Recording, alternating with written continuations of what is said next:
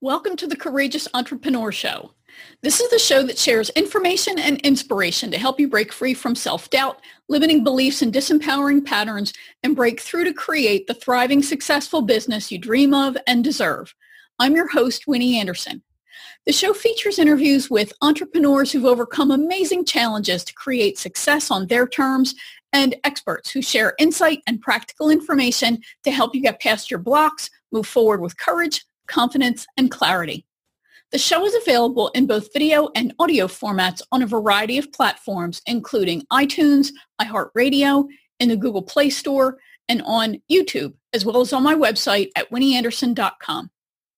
If you like what you hear, I hope you'll share the show with your connections, and I hope you'll decide to join my courageous community.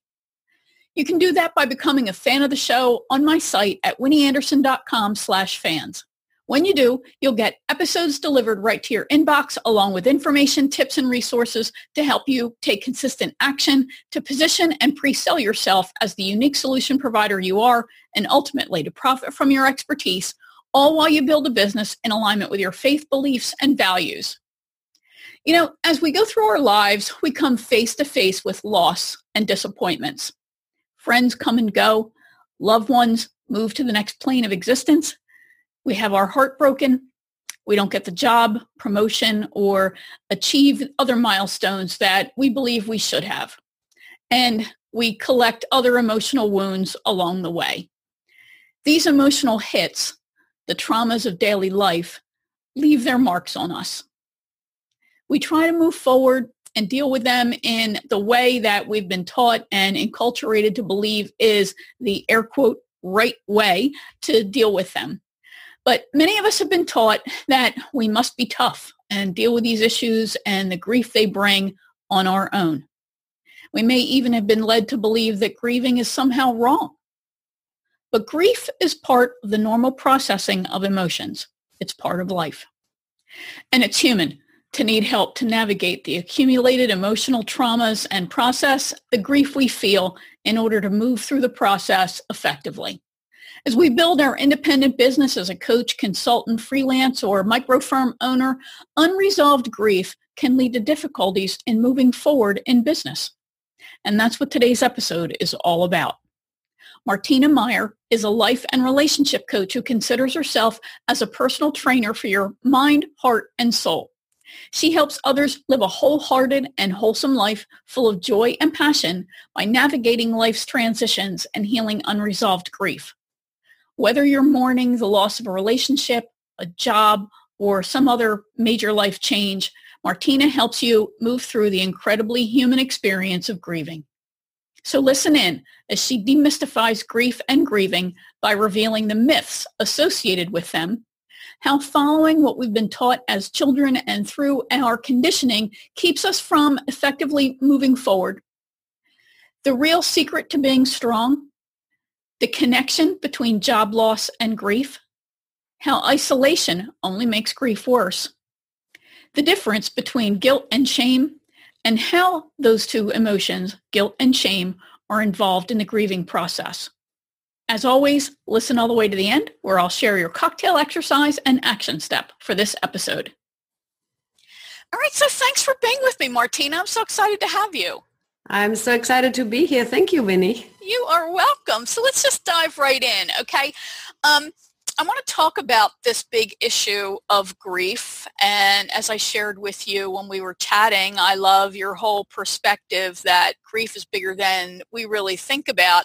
I think that we all think about grief as the traditional a loss, right? And but we tend to think of grief associated with a loss around the loss of a person, right? Or you know, even uh, I guess maybe a, even a big injury would be something that could lead to to grief. And I certainly dealt with that myself with my brain injury. But let's talk about that. Grief is it's a pretty big issue, right? There's a lot of stuff that we we have to deal with grief over. It is. And the way we look at it inside of the grief recovery method is that grief is, first of all, a natural and normal response to any type of loss. And grief is also the most misunderstood experience in our society because there is so much misinformation about it. So when you look at the uh, next definition of grief, that it is the conflicting feelings that come up at the, any kind of pattern change, a change in behavior, a change in life, then it includes more than just death or the loss of a relationship, the loss of a house, the loss of a job, a pet. It also, you know, applies to positive instances like pregnancy, for example, marriage. And those are some areas that get quite tricky because how do you tell your new husband that you're sad that you don't get to see your girlfriends or that you're sad about the move when you're supposed to be happy and ready for this new phase in your life. And that's really where some of these unresolved or complex kinds of grief can start by just accumulating these, you know, non-resolved moments in life that are incomplete.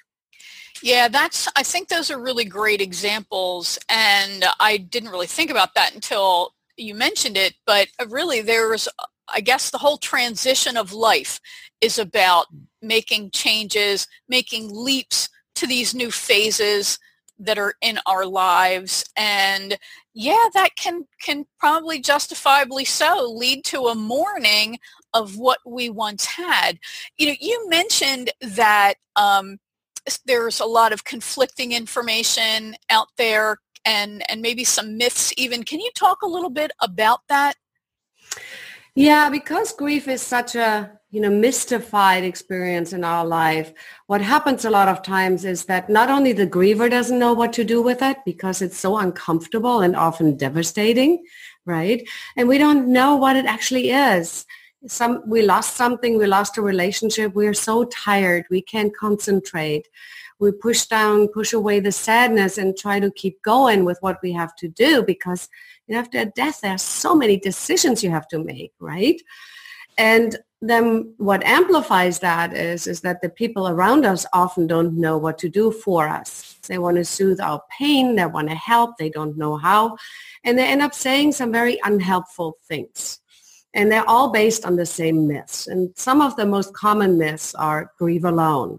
And you'll see that and somebody might say, oh, just leave her alone. You know, don't bother her. She'll just need some time and uh, that can cause a lot of isolation in a situation where we're already feeling all alone with it, right? Yeah. We think that it happened just to us. Another myth is be strong. You have to be strong for your children now. You know, you can show them what you're going through. You need to continue in your job now. You need to be strong. You need to make these decisions and it's not helpful at all. You know, it yeah, just exacerbates it. I think that's a great great point that we perceive, you know, so much of it is the definition that we use, right, for these yeah. terms. So we perceive and refer to strength as being the tough person who gets plows through things and things like that, when in reality, I think you and I certainly know that strength is the ability to recognize that I am about to reach my limit and I need help. I was just uh, on a call actually before before you, so I'm on my ner- my emotions are a little bit raw right now. Talking to a friend who's going through some challenges with her son in school, and oh my gosh, I think it's so painful to watch your child or someone you love struggle. I remember my brother was is younger than I am, and watching him go through school was just so so painful. And I think that we like I said, we tend to get enculturated to believe strength is doing it yourself when in reality strength is recognizing and having the ability i think to say i need help dealing with this. Yeah absolutely. Do you think that do you think that we sometimes confuse depression with grief? Because a lot of the symptoms you mentioned sounded similar to me yeah, and that's uh, that's another area. That is the way we have been taught to cope with grief, right? We don't recognize it first of all that it is grief, and then uh, we are taught to be strong, to you know replace it, to keep busy, and so we stuff these things down, and we think that we are depressed. We uh, look for medication we may look for medical help. And a lot of times grief, and especially prolonged griefs, you know, when it has been going on for a while and is not really recognizable as such anymore, is misdiagnosed a lot of times.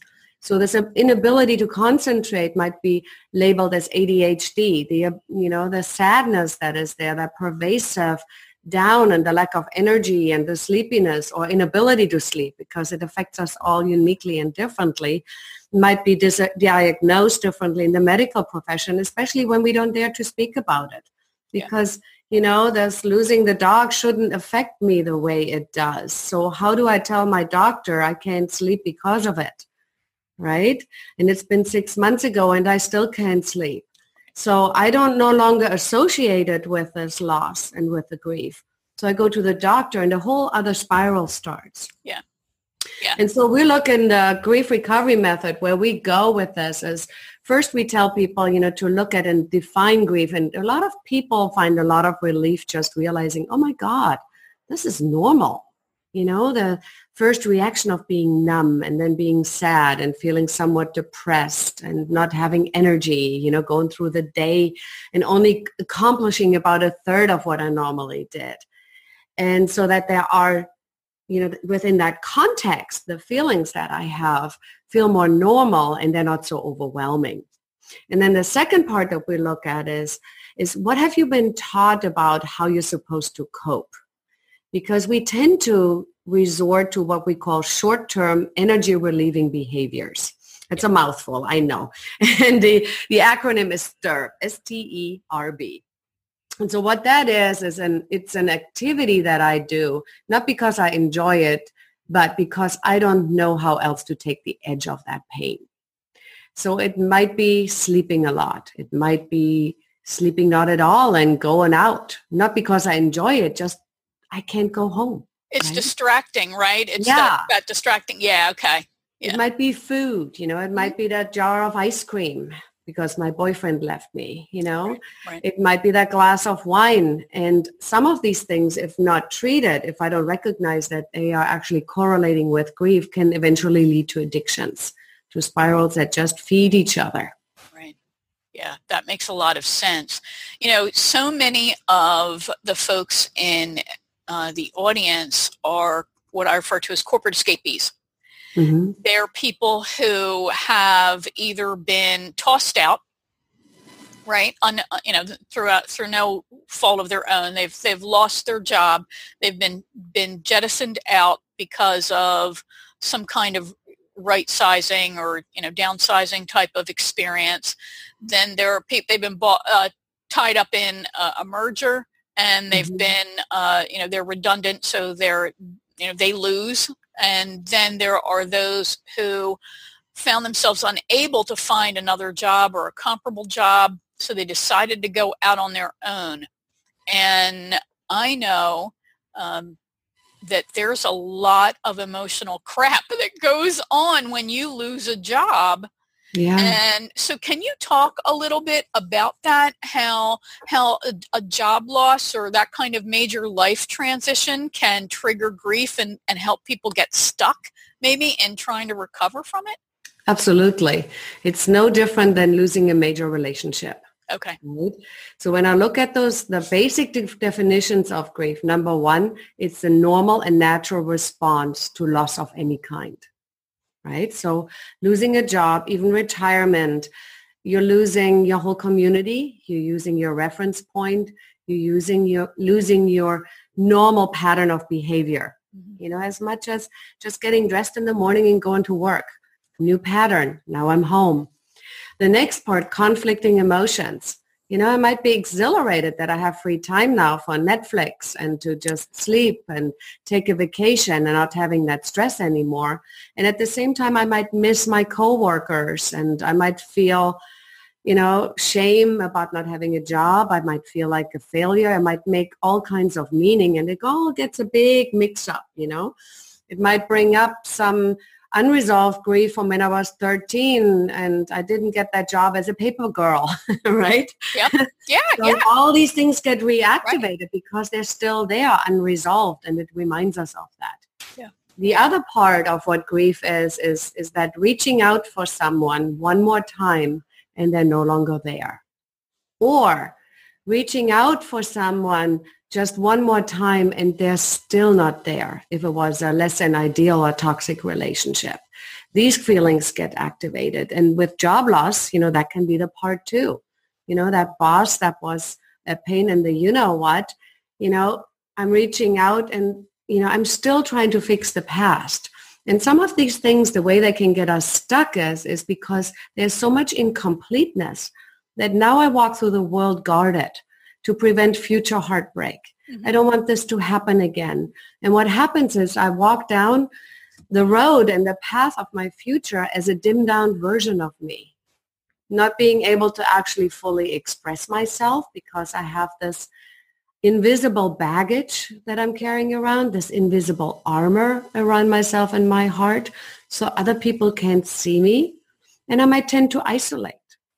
And it might be very, very subtle.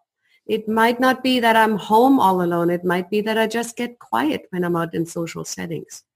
It might be that I'm a little bit more turned inward and withdrawn and uh, just protective. And other people just notice that there's something different and that there's a different energy about me. And they in turn tend to not ask. Or when they ask, they might try to say something helpful, but it reinforces this belief about don't feel bad.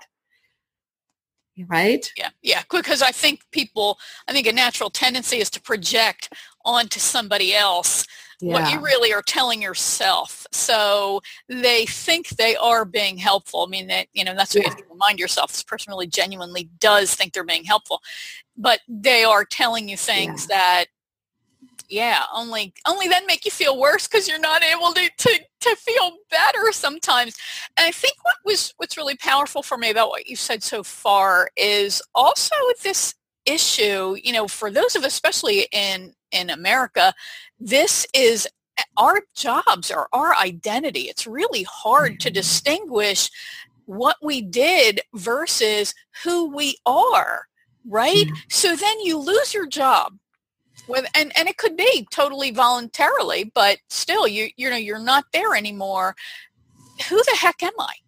Yeah. And and I think that some people think that sounds strange, but you do really lose this sense of identity as you try to figure out this new identity and put that on and feel good about it. So yeah, it's really it's really painful. How do you then recognize that your grief is is normal or that you need help? How do you how do you know that? Well, first of all, you know, all grief is normal. Okay. Right? And we all need help in an ideal world because you're absolutely right. We organize our identity around relationships and our job is a big part of that. Right. So if we lose a major relationship, whether it's a spouse, a sibling, a parent, or a coworker or our whole community that's associated with that. That's traumatic. And there are studies that show that, that it is, it triggers the same pain centers in your brain as a major injury or combat stress even. So it's real. So that physiological reaction is real. And help, actually we need help. We are relational creatures. Our brains are relational and our beliefs about ourselves are relational. We need other people to validate who we are. And that's actually a very healthy thing. I'm not talking about codependence or, you know, the downside of it, but just in our normal interaction, I need to be mirrored back that what I think about myself is actually true. And in the lack of that, I resort back to what I learned when I was two years old and the conclusions I made about the world, right? And that's those moments when I feel like I'm going to be alone forever. I'm never going to find a job. I'm always a failure. I'm doomed. And I make all these references and project them to the future based on a past experience. Right, right. Right? Yeah. So the important, so it's a, the biggest myth of all of those is that time will heal it. And so we sit and wait. And that's not true. It's actually action it's commitment. It's the investment. And okay i've had enough of this. I am depressed and i have a choice. I can and you know please i do not want to take away from medication because if there is a clinical depression and it can correlate with grief. So so right. do not stop your medication just because you're now getting coaching right?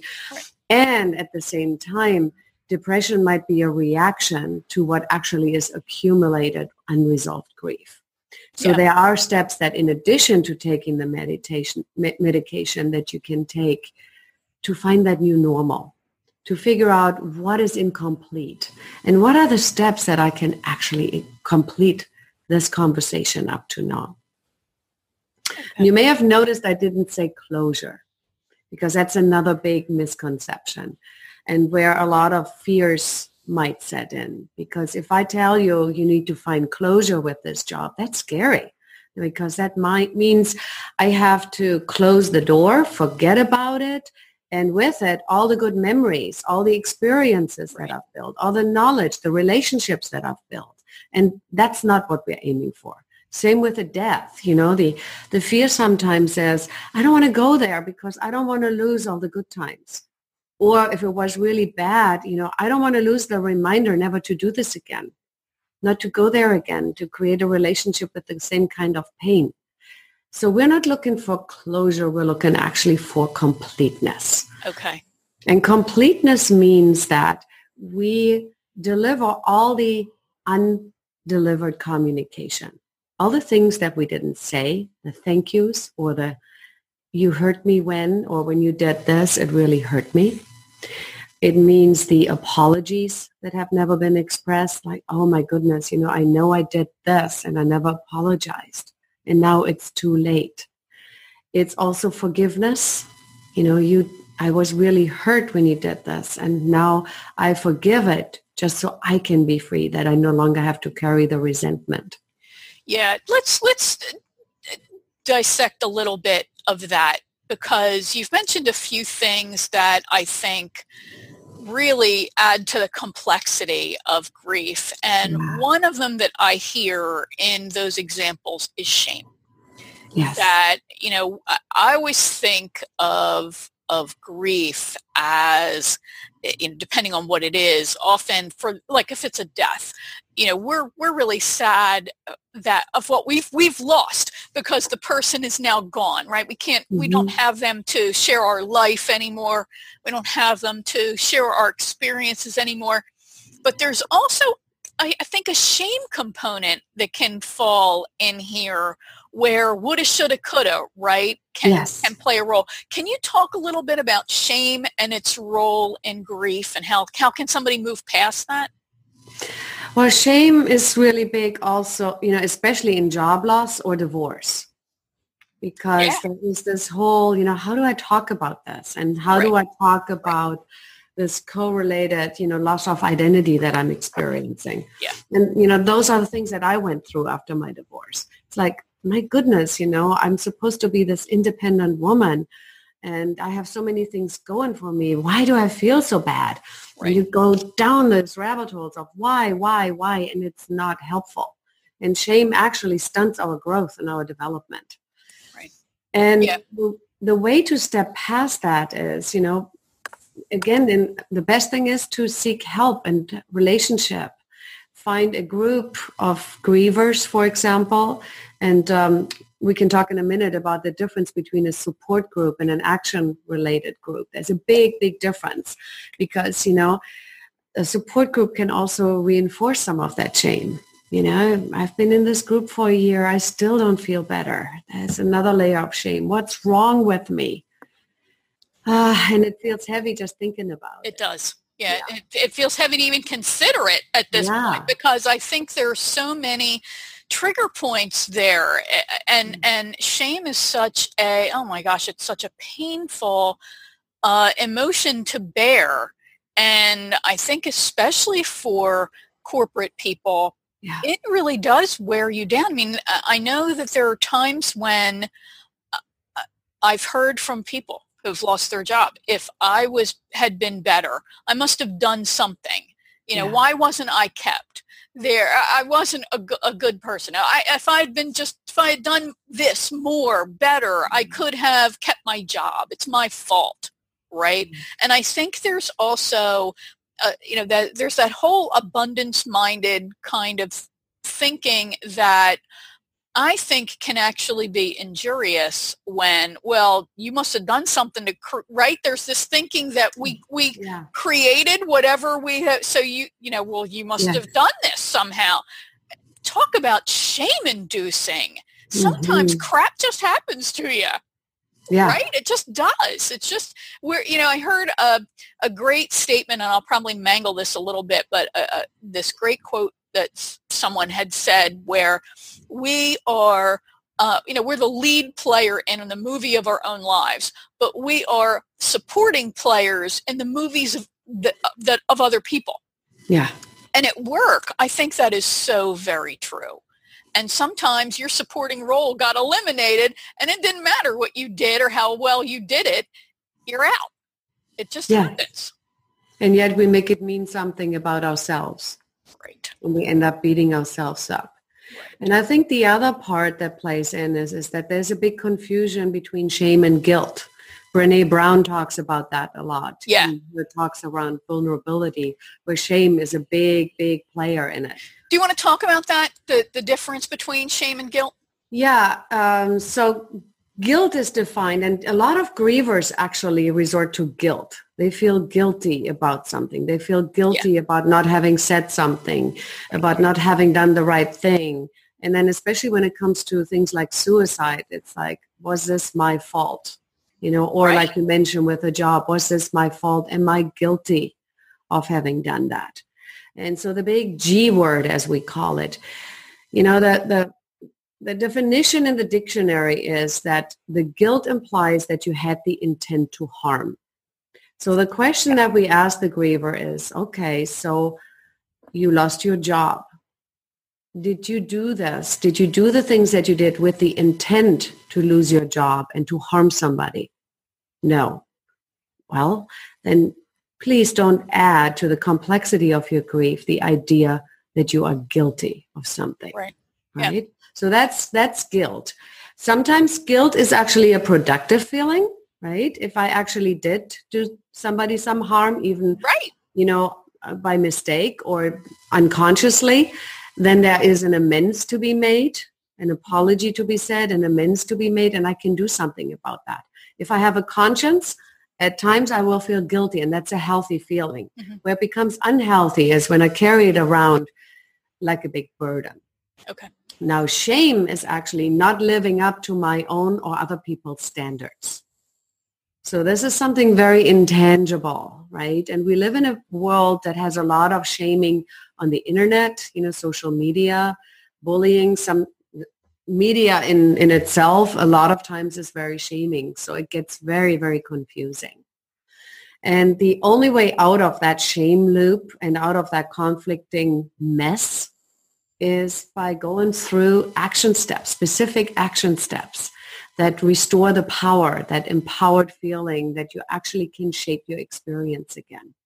Because until you can, you're stuck right? If you're guilty or ashamed of that you caused this yourself and you probably lost your faith in, you know, whatever you name this greater field of life, a force and field of life, God, Allah, Muhammad, source, universe, there are many names for it that may or may not be the same idea, right? But spiritually, we get wounded in those moments.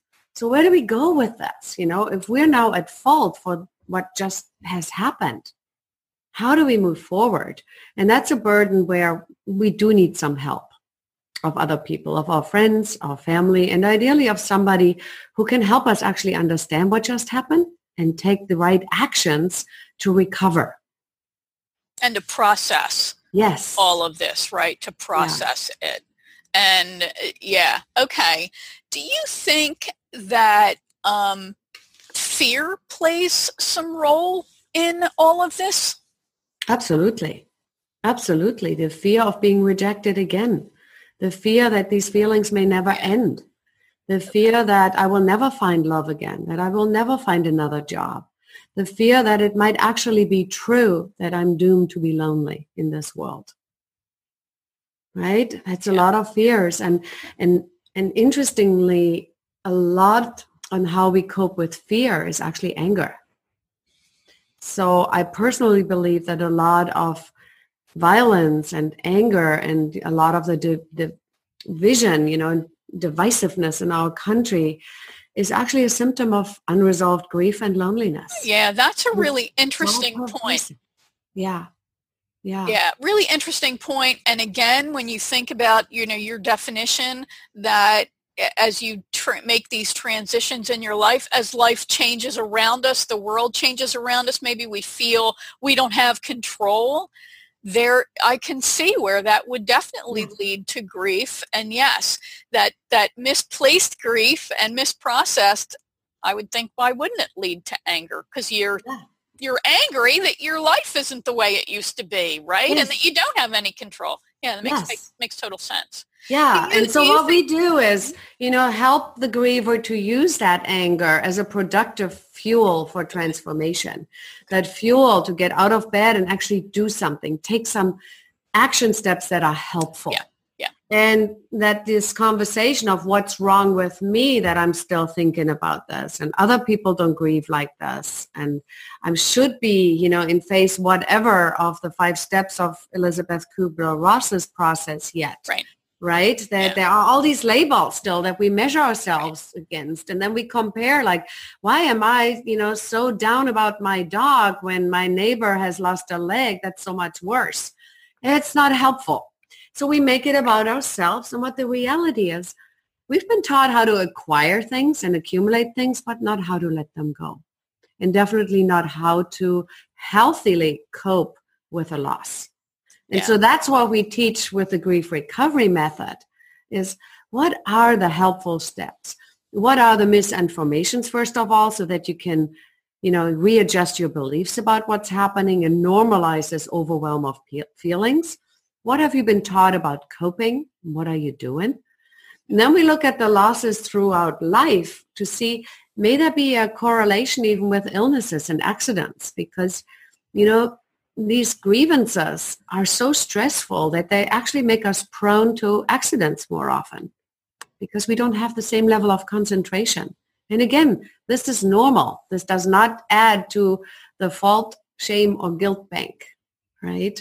We're not causing these accidents. We're not, you know, we're just not all there. Yeah. Yeah. I like that. I like things. that comment that we're not able to focus yeah. appropriately. So it is not that you invited it in, that you brought it on yourself. Talk about adding to somebody's shame. Um, it, yeah, your your mind is distracted as you mm. try to process all of this. And just like you shouldn't operate heavy machinery when you're using medication, you probably shouldn't be operating a vehicle or, or heavy machinery when you are really tied up in the throes of grief. So I think that's a really great, great point. Yeah. Can yeah. you let's talk a little bit about this issue of getting help? How does somebody recognize that uh, you know, I thought I could do this on my own, but I, I, really need help. And then how do I begin to, to know who to look for? So that's a very good question. You know, a lot of people are a little bit reluctant to seek out a therapist right? Again, there is the shame con- component that makes it mean about something about me. Right. So we all need help with grief. We all need help. We need an additional perspective. Einstein said you cannot change a problem or solve a problem with the same mindset right. as the mindset that created the problem. So grief is, you know, the response to it, the part that we have power to, we need help to change that mindset and get those action steps. So where to find help? There are a lot of books around grief. There's a lot of information on the internet. Um, churches and spiritual centers often have groups that help. My personal, I'm, I'm biased because the grief recovery method is such an effective tool that I would guide people to the griefrecoverymethod.com website where there's a very easy link where you can find uh, practitioners in your area. You can find support groups, grief recovery support groups, which are very different than regular support groups because we don't, we don't meet to regurgitate what happened. We meet to take action steps to move through it. It's a very different orientation. And, you know, a lot of grievers might think, well, I can't go there until I have the confidence and the courage to actually deal with it. And that's another mind trap, right, that keeps you stuck because the confidence and the courage comes as you're interacting with mm-hmm. other people, as you're normalizing those feelings, and find a competent person to guide you through that. Okay. Great, great, great insight and information. So what do you think is really possible then for people once they have faced their grief? Well, first of all, they're going through this one big grief, but they're also getting a holistic new view about what loss actually means in their lives. So what this process did for me personally is it redefined my relationship to loss and to grief in itself. It also helped me get the tools to prevent future grief from accumulating in my life. So what does that mean? it means that I look at conversations differently. I look uh, at completion differently. So like when we are ending our conversation today, we're going to say goodbye to each other. We're going to ask each other, are there any questions that you still have? And when we hang up from this conversation, we most likely feel complete. And if not, we pick up the phone again and say, hey, Martina, I still have another question for you. And here it is. You know, you have a PS. Well, we can do the same thing with things that happened in the past. We can complete them. You know, we can solve them. We can get the tools to move them forward. Now, does that mean I'm never going to t- cry a tear about the death of my dad again? Absolutely not. You know, will it mean that I won't remember him fondly and sadly when something big happens or when the anniversary date comes around? No, it doesn't. But what it means is that I have a different relationship to this date. Right. I know that I'm going to be tender around June 8th, which is the day that I heard about the death of my dad. So what it empowers me to do is I will not schedule any important appointments if I can. I might tell people, hey, I'm going to be a little emotional for the next couple of days because this is the anniversary of my dad's death and I tend to think of him. So if I'm a little absent-minded or quiet or I look mad or I look sad, it's not about you, it's about me. So there are some proactive tools that I now have to tell people what's going on with me so that I can prevent future incompletions to happen you know? Because in the past uh, before knowing about those tools on that day i may have just been quiet tried to stay busy as normal and i'd be sitting there like this and you would think what's wrong with her? You know did i do something? She's looking so mean today. What did i do to her? Because we have a tendency to make everything about ourselves. Right. So that's how these things covertly and unconsciously can get perpetuated. And by knowing new tools i now have a choice to do things differently in the future. Yeah that's powerful. And I think the big thing that I get out of that and out of listening to to you and especially what you just shared is this whole concept of compassion. Right? Yeah. We can be so compassionate to other people, but we treat ourselves like crap most of the time. So being sensitive to the fact that we all do have these anniversaries, right, of mm-hmm. these traumatic moments in our lives and recognizing them and and just cognitively making the decision i'm going to schedule around that. I'm not going to make myself super busy. Or you know what? I am going to make myself super busy because maybe that soothes me and helps me be productive and, and get past it. But really taking the moment to reflect on what's best for you and healthiest for you and then treating yourself with that same care and compassion that you would with your best friend because that's what we're supposed to be to each to ourselves right yeah. is really our our best friend and then to to reach out instead of isolating because that is the biggest tendency that most of us have is to isolate in those moments and uh, those are actually also moments that open it up for a much deeper connection.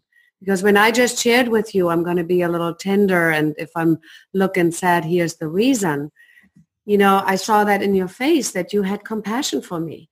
So in that moment, it was a human moment. It was a moment where we connected.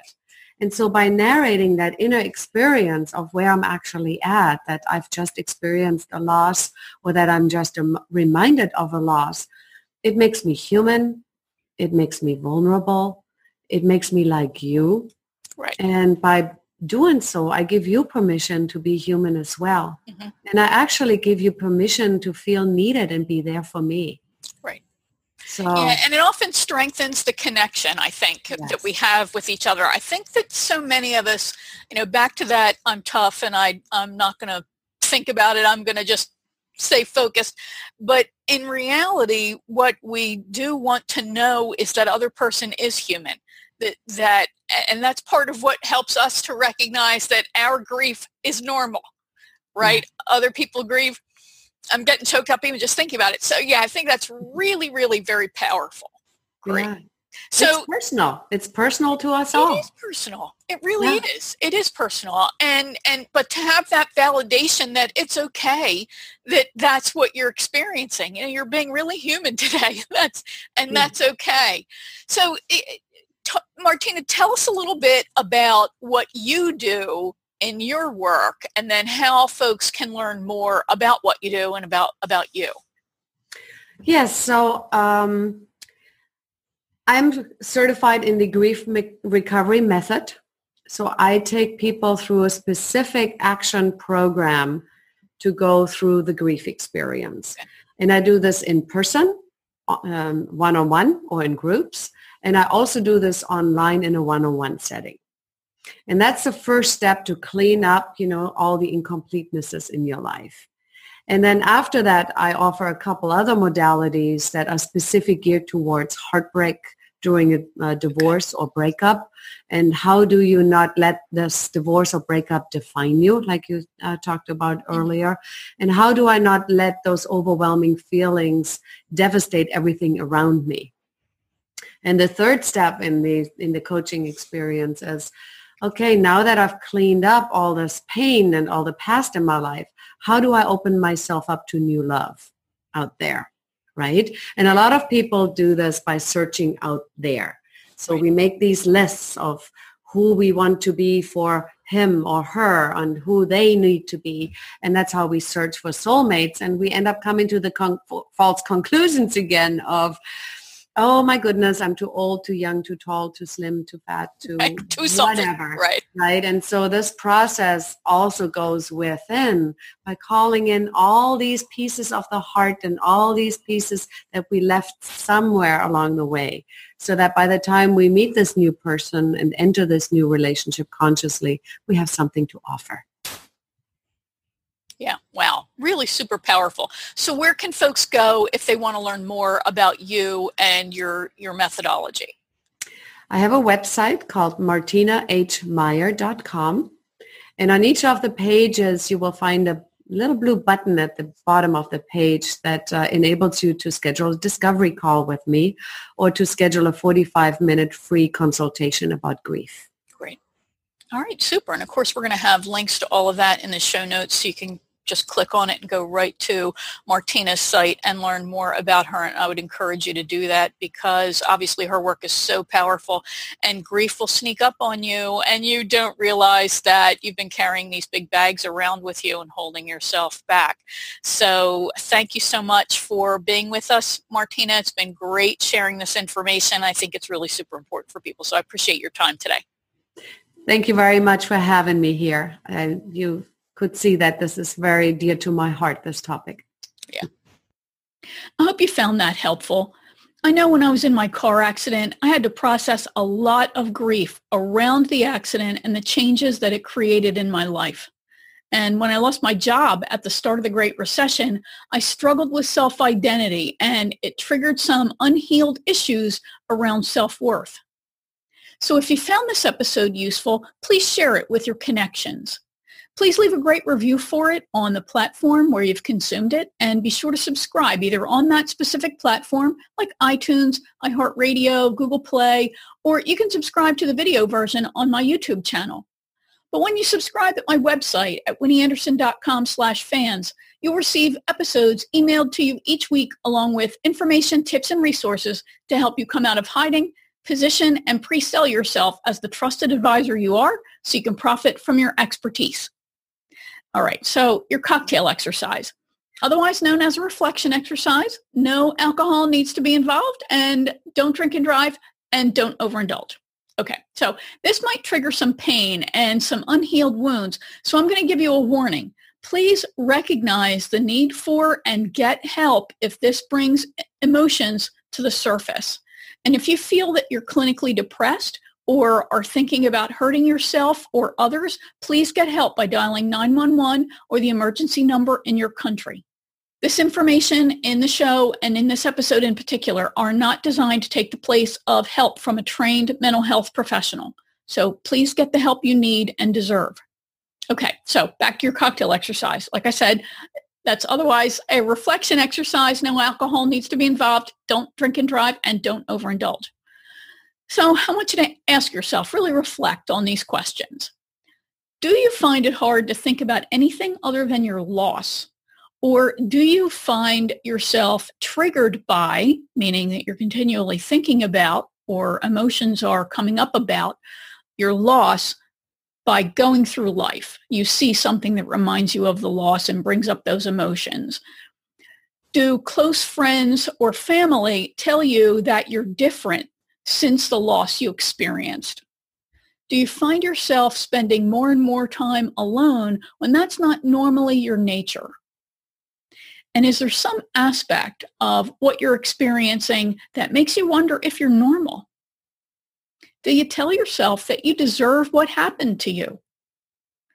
Please re- reflect on all of those things.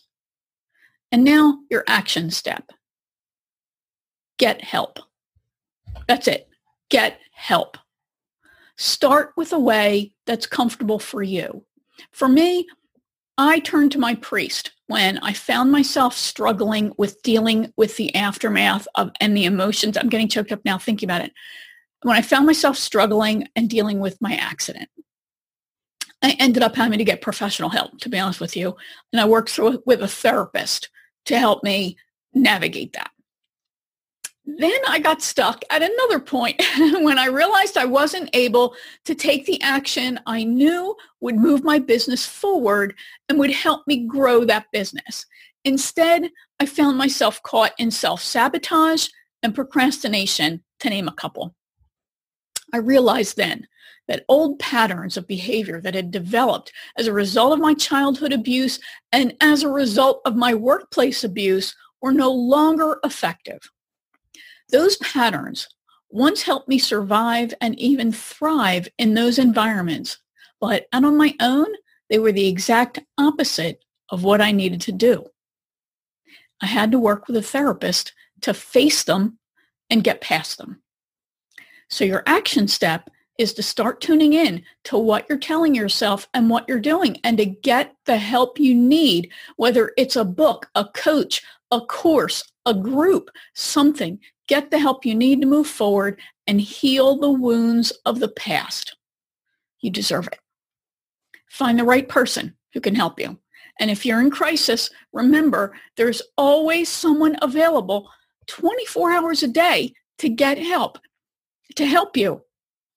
Sorry, I get choked up just thinking about it. Remember, dial the emergency number in your country. In the United States, it's 911. Get help.